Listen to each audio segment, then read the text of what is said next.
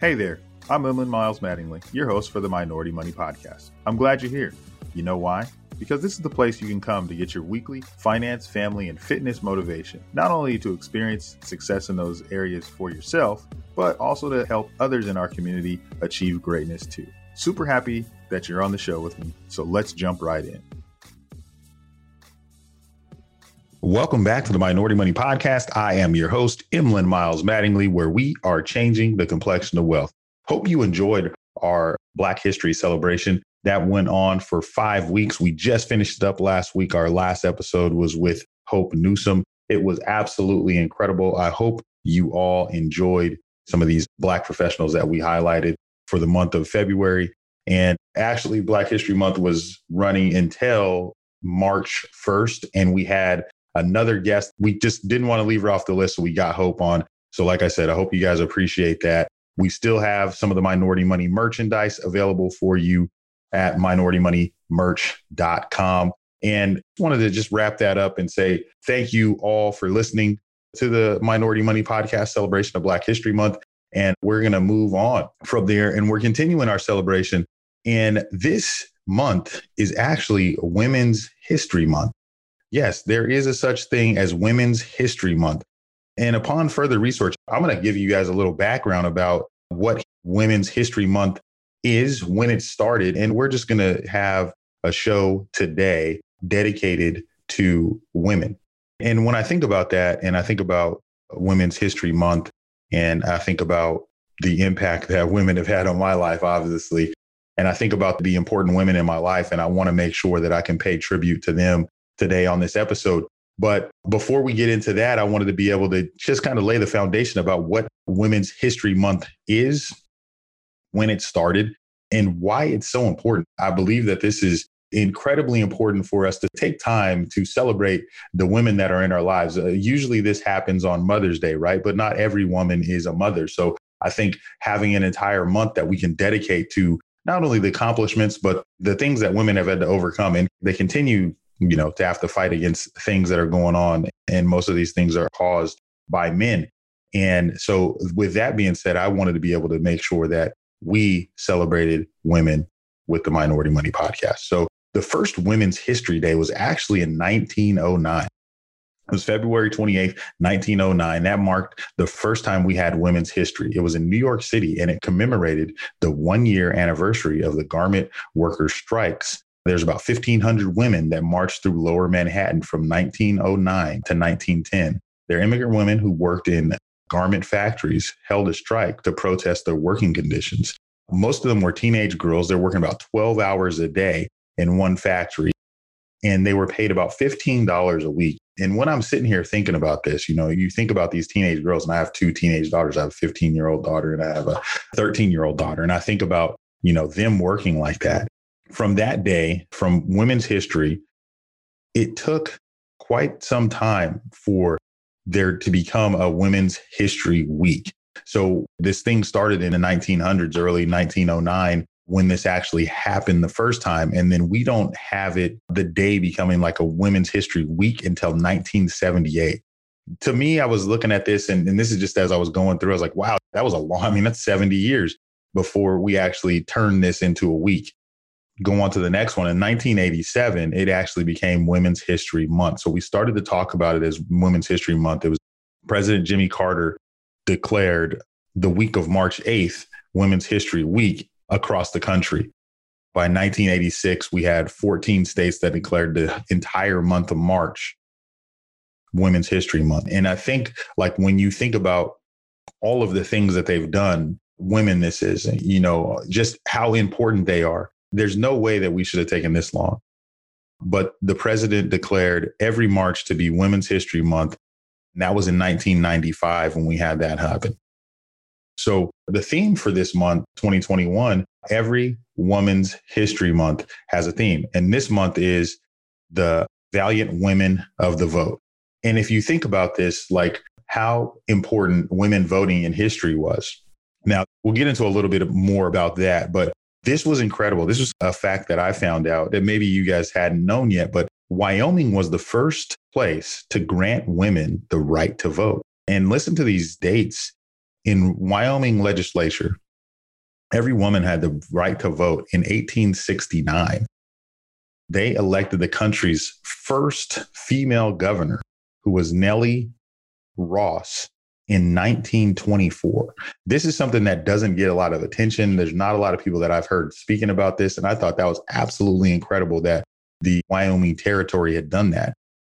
The 19th Amendment, which, and I'll talk a little bit about that, but the 19th Amendment, which was the amendment that granted women the right to vote.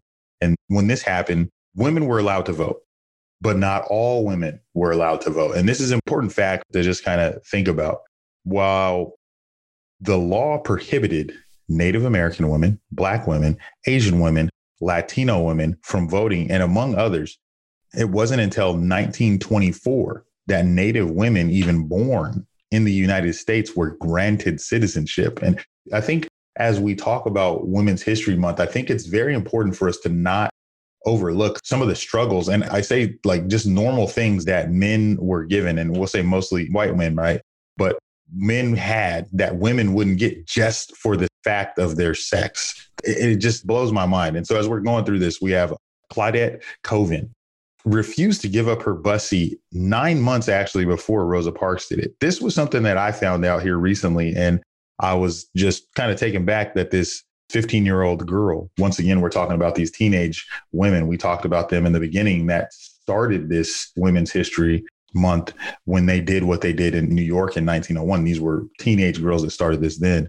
And if we look at this, this was a teenage girl, again, who was 15, Claudette, that did not want to give up her seat. This was back on March 2nd.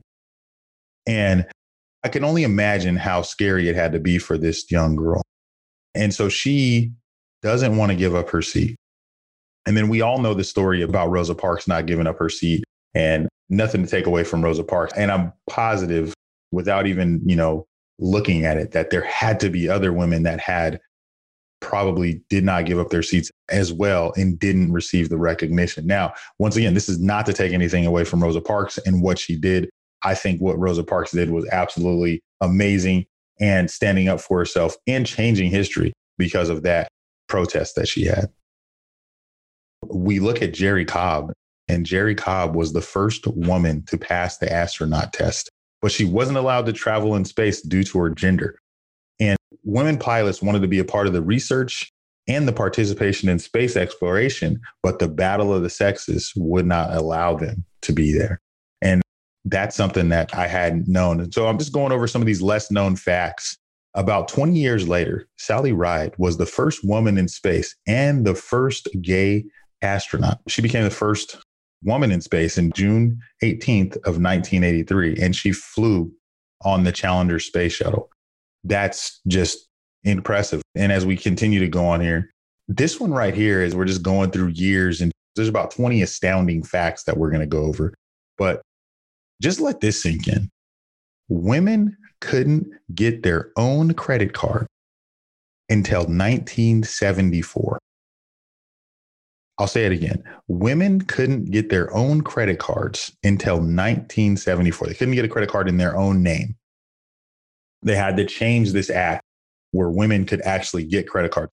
It's just crazy, right? And I know women are probably listening to this now and men and just like, wow, are you serious? Yes, it's the, it is actually called the Equal Credit Opportunity Act of 1974 when women actually could get their credit cards. And then the other things that I think that even in the midst of all of this, women make up 24% of Congress. That's here, 21% of Congress. And that is still low, I believe, because the United States population is about 50% women. So we have some room to make up. Also, women outnumber men as they get older. So the age of women at 85 outnumber men two to one. So as Beyonce said, yeah, I'm going to quote as Beyonce said, she said, girls run the world. Who runs the world? Girls. They outlive us. I mean, everyone knows that, that women just outlive us. And women are earning more college degrees than men. About 57% of bachelor degree holders in 2018 were women. Now, just because women are graduating at a higher rate, you would think that we wouldn't have this gender pay gap that is going on, but there is a gender pay gap really it's a chasm because it's a huge pay gap in between how women are paid and how men are paid. And that still persists. Another fun number that I like to throw out there is that 14% of active duty military is made up of women. I believe 18% of reserves and Coast Guard are made up of women as well. So women have always been a very, very integral part, even in the military when they were allowed to participate. Marie Curie was the first woman to uh, win the Nobel Peace Prize.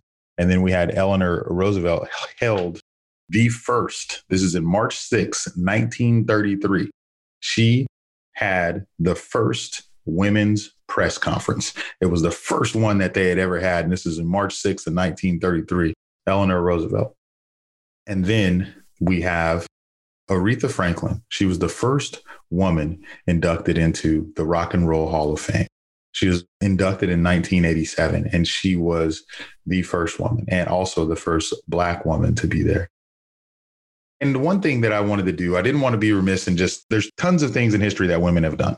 And I don't want to overlook those things. And, and I know I'm not covering everything, but I'm just highlighting some things that I think were really important. And then we cannot celebrate women, talk about women, and talk about the accomplishments and not talk about our vice president, Kamala Harris, the first woman of color and the first woman vice president of these great United States. This has been like for me to see Kamala Harris become the president and then to be able to have conversations with my daughters and my wife about seeing a woman in that office. Like I can only imagine how I know how it felt for me when I seen President Barack Obama as our president as a black man. I know what that felt like for me. And as a woman and as black women for my daughters and for all the other, you know, for my aunt, I can only imagine what my grandmother would have had to say. And I wanted to start there. And I wanted to just go ahead and start in with my grandmother. I can't have, you know, women's history and not think about my grandmother. My grandmother was born in 1932. She was born in the South, born in Arkansas. And my grandmother was one of the strongest women I've ever met. Let me correct that. She was the strongest woman I had ever met. You know, the family's matriarch. And I think about all the great things that she taught me, the life lessons that she poured into me, and what she was to our family. And you think about especially in the black families, you have a lot of, you know, women that have had to pick up the torch for men that weren't there. And we won't even get into the reasons why men weren't there because we're going to focus on the women, but the women had in the black community. I say that in most communities. I won't even just say black. Women, period, have always picked up the slack, always taking care of things for the people that they love. And what I wanted to say was just you know, I think about my mom, I think about my grandmother, I think about my wife, I think about my daughters. I don't have any sisters, but I think about all of the women in this world and I think about all the contributions that they've made. And, you know, especially, you know, I see my wife and I see the different many hats that she has to wear. And I see her be, you know, a loving mother. You know, I see her taking care of our kids. I see you know, her getting them ready. I see her trying to make sure everything in the household is running right. I know she is the bank manager at her job and I see her trying to keep all that stuff in order, keep the kids in order. And then I guess, you know, every once in a while she spends time with her husband too. But I just want to say that I don't know how women do it. I don't know how they've overcome so many obstacles and continue to love and be kind and be everything that women are and how wonderful they are to make this world go round. I wouldn't even say, I know we talked a lot about what happens in the United States and the history of what's going on in the United States, but women across the world have been incredibly important, integral in all the developments and everything that we've done. And only thing I wanted to do today was just share with the women that are listening, women that are in my life, and on behalf of all men, just say thank you. Thank you for your contribution. Thank you for your perseverance.